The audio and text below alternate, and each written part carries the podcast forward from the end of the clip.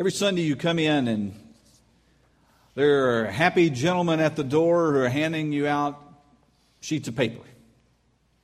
And on the inside, you may or may not read what's there. Sometimes, because something is printed more than two or three weeks in a row, you may tend to, um, well, you may tend to just kind of put it to the side and, and not really think about it. But this morning, I want to call your attention to something that we print in there every week because we want to keep it before your faces, and that is our church mission statement. It says this very simply Grace Fellowship exists to glorify God by bringing people into a life changing relationship with Jesus Christ. Our lives are meant to bring God glory. And God is glorified in us when we are at the center of His will. That's true individually, but it's also true as a church. And as a church, if we want to be in the center of God's will, it means we need to be on mission with Him. We need to be hearing God's call to us and following that call. Jesus made that call very, very clear when He said in Matthew 28, All authority in heaven and on earth has been given to me. Therefore, go and make disciples of all nations, baptizing them in the name of the Father and the Son and the Holy Spirit, and teaching them to obey everything that I have commanded you. And surely I am with you always to the very end of the age. The church is not just about coming together on a Sunday, hearing a message, singing some songs, rejoicing that our names, at least, are written in the Lamb's book of life, and then going home. Being the church means that we are on mission with God, reaching out to those who do not know Jesus as Savior and Lord, sharing with them the hope that we have the hope of salvation, the hope of eternity. And then, as we're compelled by Christ's love, calling them to receive the gift that we ourselves have received. In other words, we who are on this journey of faith, we're commanded to call others to join us on the journey. It is not just our road we travel. It is a journey of faith, and we want to call others to it as well. Now, the journey of faith begins with a step of faith. This journey begins with a step. For many of you, that step is deeply ingrained in your minds. It was a dramatic experience for you. For those of you who grew up in church, you've heard the expression a Damascus Road experience.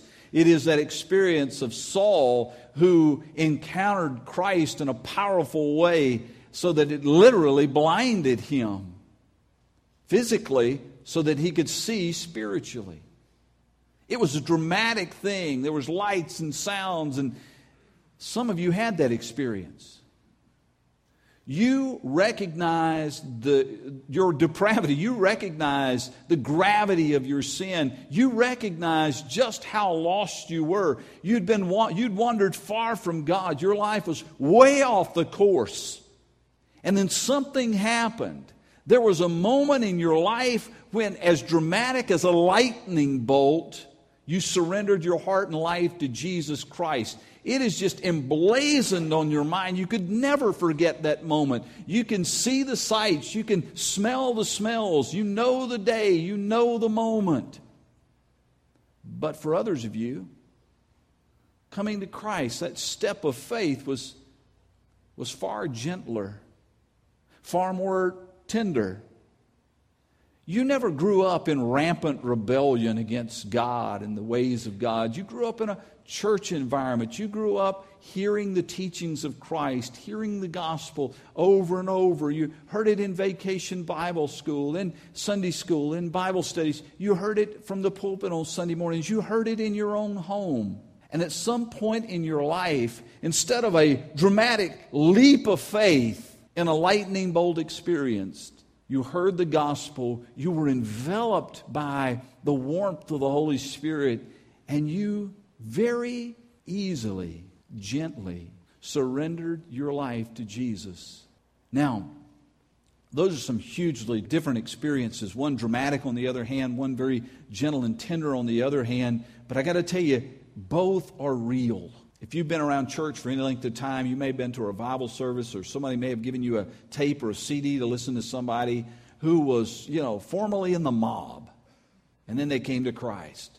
Spent 50 years in prison and then they came to Christ. You know, was, was an abusive, alcoholic father and then they came to Christ. And you hear these stories and you go, man, what's wrong with me? I didn't have anything like that. My experience doesn't mirror that. I was never way out here on the fringe somewhere. I was always I wasn't always a believer, but I was always right outside the door.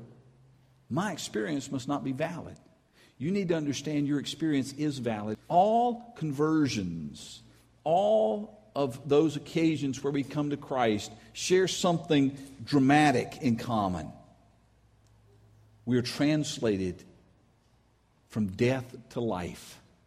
We are brought from darkness into light. We move from being an enemy of God from being, to being a friend of God. Here's what the Bible says about it, whether it's dramatic or gentle. Here's what the Bible says about our experience. In fact, what Jesus himself said in John chapter 3. He says, I tell you the truth, Jesus said, no one can see the kingdom of God unless he is born again. No one can enter the kingdom of God unless he is born of water, that is physical birth, and the Spirit, that is spiritual birth. Flesh gives birth to flesh, but the Spirit gives birth to spirit. You should not be surprised at my saying, You must be born again. The wind blows wherever it pleases. You hear its sound, but you cannot tell from where it, from where it is or, or where it's going. So it is with everyone who's born of the Spirit. Our spiritual journey begins with a step of faith. And whether that step is dramatic or simple, whether it comes with a lightning bolt or being enveloped by the Spirit of God, when we take this step, we become a new person.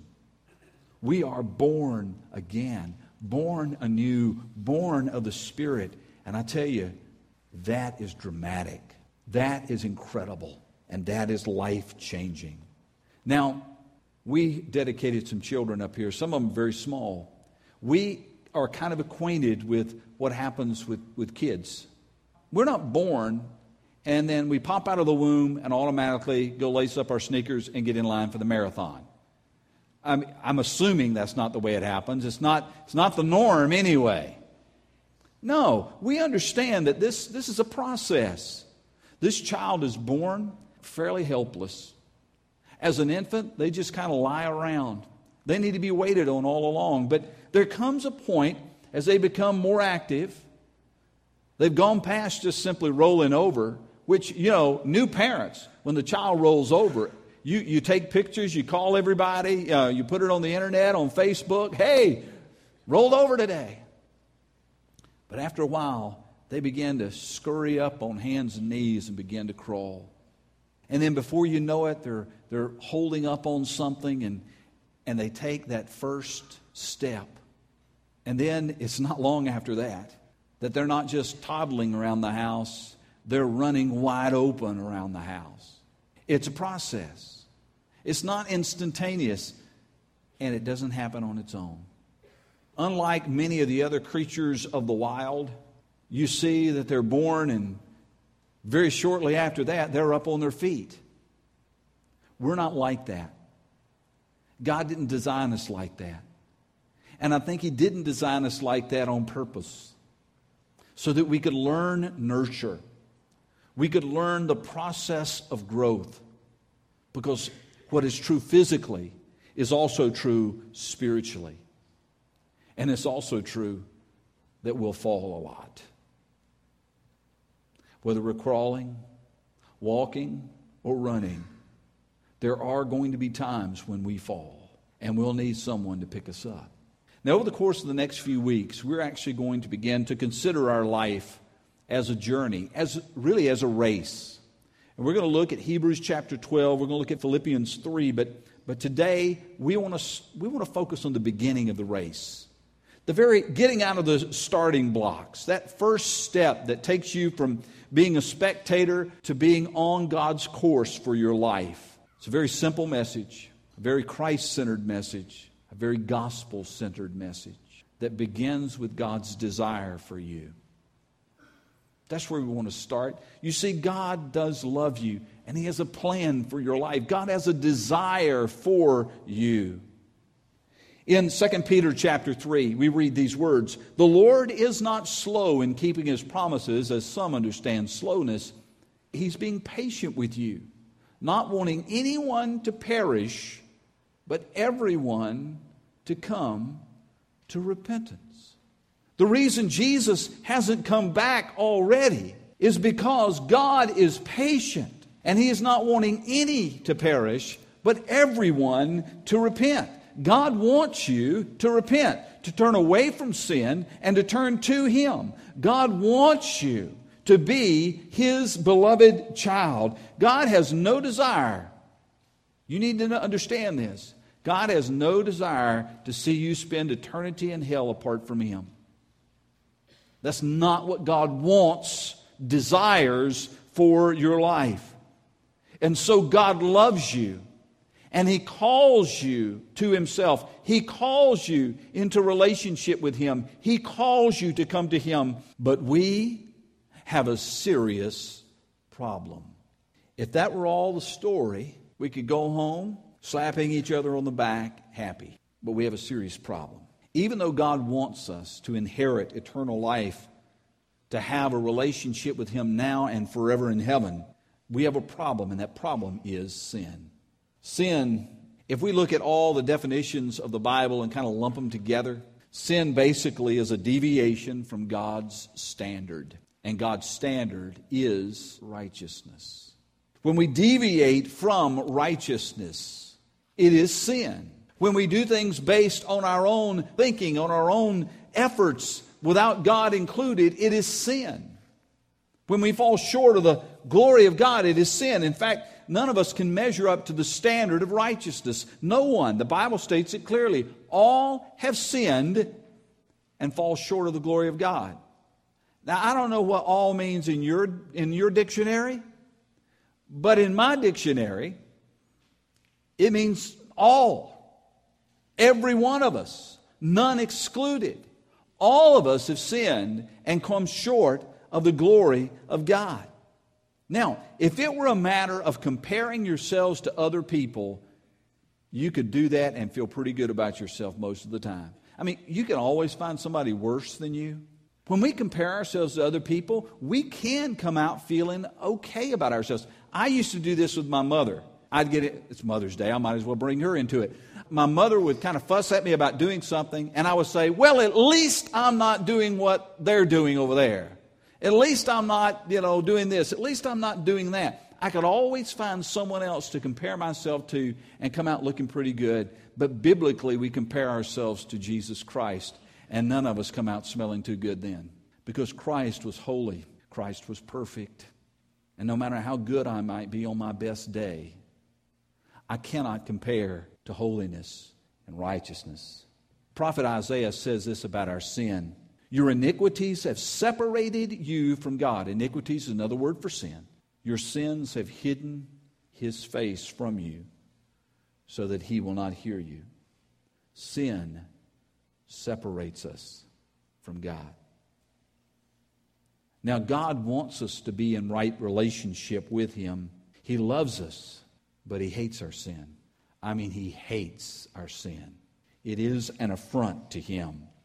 And the Bible says that because of our sins, we are God's enemies. That because of our sins, we are alienated from God. And the sad thing is, you and I can't do anything to fix it. Oh, we try. I'll do better. I'll turn over a new leaf. I'll leave this habit behind and add a new habit. I'll spend 30 minutes a morning reading the Bible. God, let me, let me see if I can fix my issues. Let me see if I can fix myself, put myself back together again. But tragically, we can't do that. We can never do enough good to counterbalance even one sin. The prophet Isaiah, speaking about God's view on the matter, said this, and we need to get this all our righteous acts are like filthy rags. Now, you think about this the very best you can do on your best day, when compared to the holiness of God, is like a pile of filthy rags.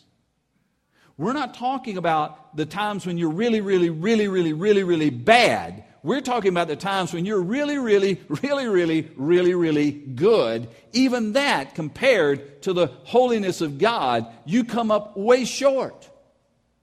It's like filthy rags. That's a big problem. And that is the human problem. But before we go out of this place with our jaws dragging on the ground, thinking there's no hope, let me share with you God's gift for us. A gift that God has given to us. When I was a little child, I learned about Humpty Dumpty. I thought, well, it's a cute little nursery rhyme. Taught it to my children. But as I got older, I began to understand that Humpty Dumpty had real meaning for my life. Not that I'm getting round like an egg, but the fact that Humpty Dumpty fell and cracked, and that all the king's horses and all the king's men, the very best that could be rounded up, couldn't put Humpty together again. And poor Humpty couldn't put himself together again. He was in a mess. That is our plight because of sin. That is a description of our lives because of sin. We are broken, we are shattered, we are hopeless and helpless. But listen to what the Bible says. God demonstrates his own love for us in this. While we were still sinners, Christ died for us.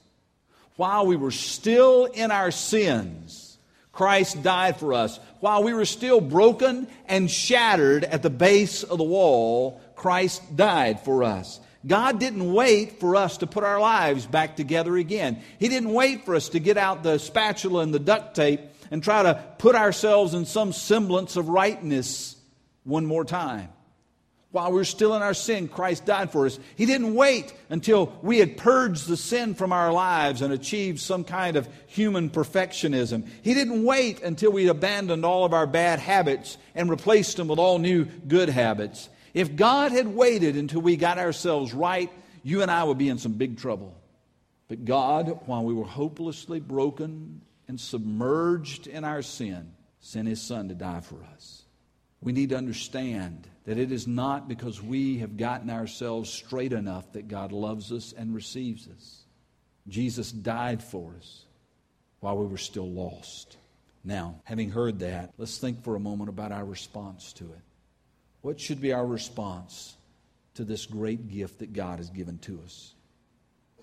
Knowing that God wants a love relationship with us while we're here on this earth and wants to give us a home in heaven that lasts forever knowing that sin separates us from that love relationship with Him, and knowing that the links, knowing the links to which God went in order to save us from our sin, sending His own Son to die for us.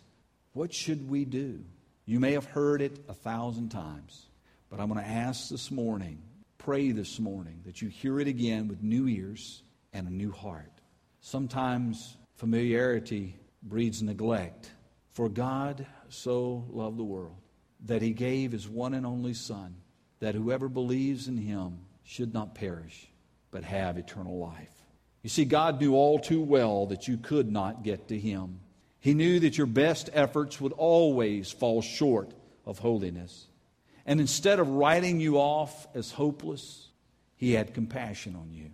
Instead of striking you off your, his list because you were help, a helpless sinner, He loved you and He acted. He sent His Son Jesus to die on a cross to pay the price for your sins. And He opened the way to life eternal through the resurrection of His Son. And now a door stands open to you. There is a threshold before you and a call to take a step of faith. For some of you, a huge step. For others of you, a much smaller step, but in no way is it an unimportant step. What God wants to do is to start you on a journey. It says a journey of a thousand miles begins with a single step. Well, the journey to eternity with God begins with a single step of faith. And I believe with all my heart that there is someone here today, perhaps many someones, who need to take that step of faith. So, what do you do? The Bible gives us a simple answer. If you confess with your mouth Jesus is Lord, and you believe in your heart that God raised him from the dead, you will be saved. There's not a might there. There's not a, well, there's a pretty good chance you could be. If you confess with your mouth Jesus is Lord and believe in your heart that God has raised him from the dead, you will be saved. Now, listen, this begins by placing your faith in Jesus Christ as Savior and Lord. It is not simply enough to say it with your mouth. That's important, but it's not enough. Jesus said, Many will say to me, Lord, Lord, but won't enter into the kingdom. It is not simply a matter of, okay, I've checked that off my list. I've said Jesus is Lord. Now I'm moving on to bigger and better things. You see, what we express from our mouths must begin in our hearts. That we believe, that we trust in, that we cling to Jesus and Jesus alone. There is no one else who has ever done anything to save me. There's no one else who's ever done anything that could save me other than Jesus himself. It is an act of faith. Now, faith seems like a confusing thing, but you understand faith. You exercise it every single day. You came in here and you sat in this chair this morning. It was an exercise of faith. I saw none of you pick up the chair, turn it upside down, check the screws, check the legs to make sure they were okay. Kind of, could you come over here and sit on this before I do? I just want to make sure it's going to hold me up. You came in, you sat down. It's faith. You put your full weight on it, trusting it to hold you up in a spiritual sense. I'm calling you to do the same thing with Christ. To trust Him enough to put your whole weight onto Him to say, I believe that what you did for me on the cross is enough. That when you said it is finished, you meant it. It was done. It was complete. My salvation is in you. I trust in no one else and nothing else other than you. Place your faith in Jesus as Savior and Lord. But I'm going to call you to take a second step, and that is to publicly declare that faith by identifying yourself with Jesus' body, that is the church. Nowhere in the New Testament is there evidence of Lone Ranger Christians. When a person came to know Christ, he or she was immediately brought into the family of faith.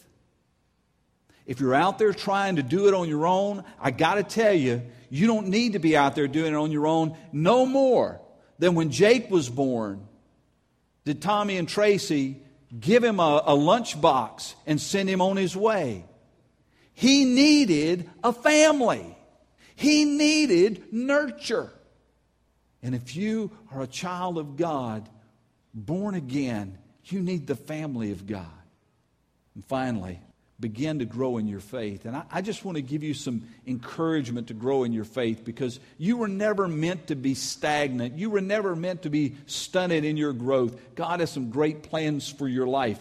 First of all, I want to encourage you to consider becoming a part of a grace group. A grace group is a small group of believers who know you and who love you anyway. Who pray for you, who study the Bible with you, who find ways to apply God's Word in your life, who, who are a part of your life, interwoven with your life, and who can help hold you accountable. I want to encourage you, if you have not plugged into that smaller group of believers, you need that. I want to encourage you to read your Bible every day. You say, but Pastor, I don't have a Bible. If you'll see me after the service, I'll fix that. You need to have God's Word in your hand. You need to have God's Word going into you and, and living in your heart. You need that. You need to begin to read a little bit in your Bible every day. You need to be praying some every day. You say, Well, Pastor, I, am kind of new at this. I don't know how to pray. You know how to talk to me, you know how to talk to God. Prayer is simply sharing with God what's on your heart and listening for what's on His. It's the same thing we do when we have conversations. And then finally, tell others about it. Tell others what God has done for you. Share what God has done for you and call them to take that same step that you've taken. You see, we're all running this race, but we run it together, and you need help. And there's a whole great group of folks right here who would love to come alongside you and run alongside you and help you in this race of life. Many have been where you are, most have endured the same temptations that you've endured. We've got some seasoned veterans on the track who can run alongside you, who know the challenges, the temptations, and the struggles. And so, my call to you this morning is to take that step of faith. You stand today at the threshold, at the starting line. The journey, your spiritual journey, begins with a step. Take that step of faith.